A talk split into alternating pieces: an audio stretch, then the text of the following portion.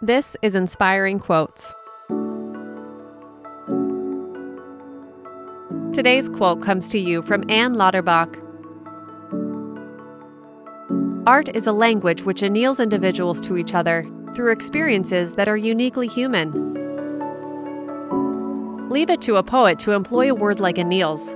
It's a scientific term used to describe the joining of two complementary strands of nucleic acid through hydrogen bonds. An obscure word, yes, but also perfectly chosen for this metaphor. In Ann Lauterbach's prose, art becomes the hydrogen bond through which well matched individuals are connected. This lovely quote appears in Lauterbach's 2008 book, The Night Sky Writings on the Poetics of Experience, in which she explores the myriad ways in which art and poetry are integral to the human experience. Have an inspiring day, and we'll see you tomorrow.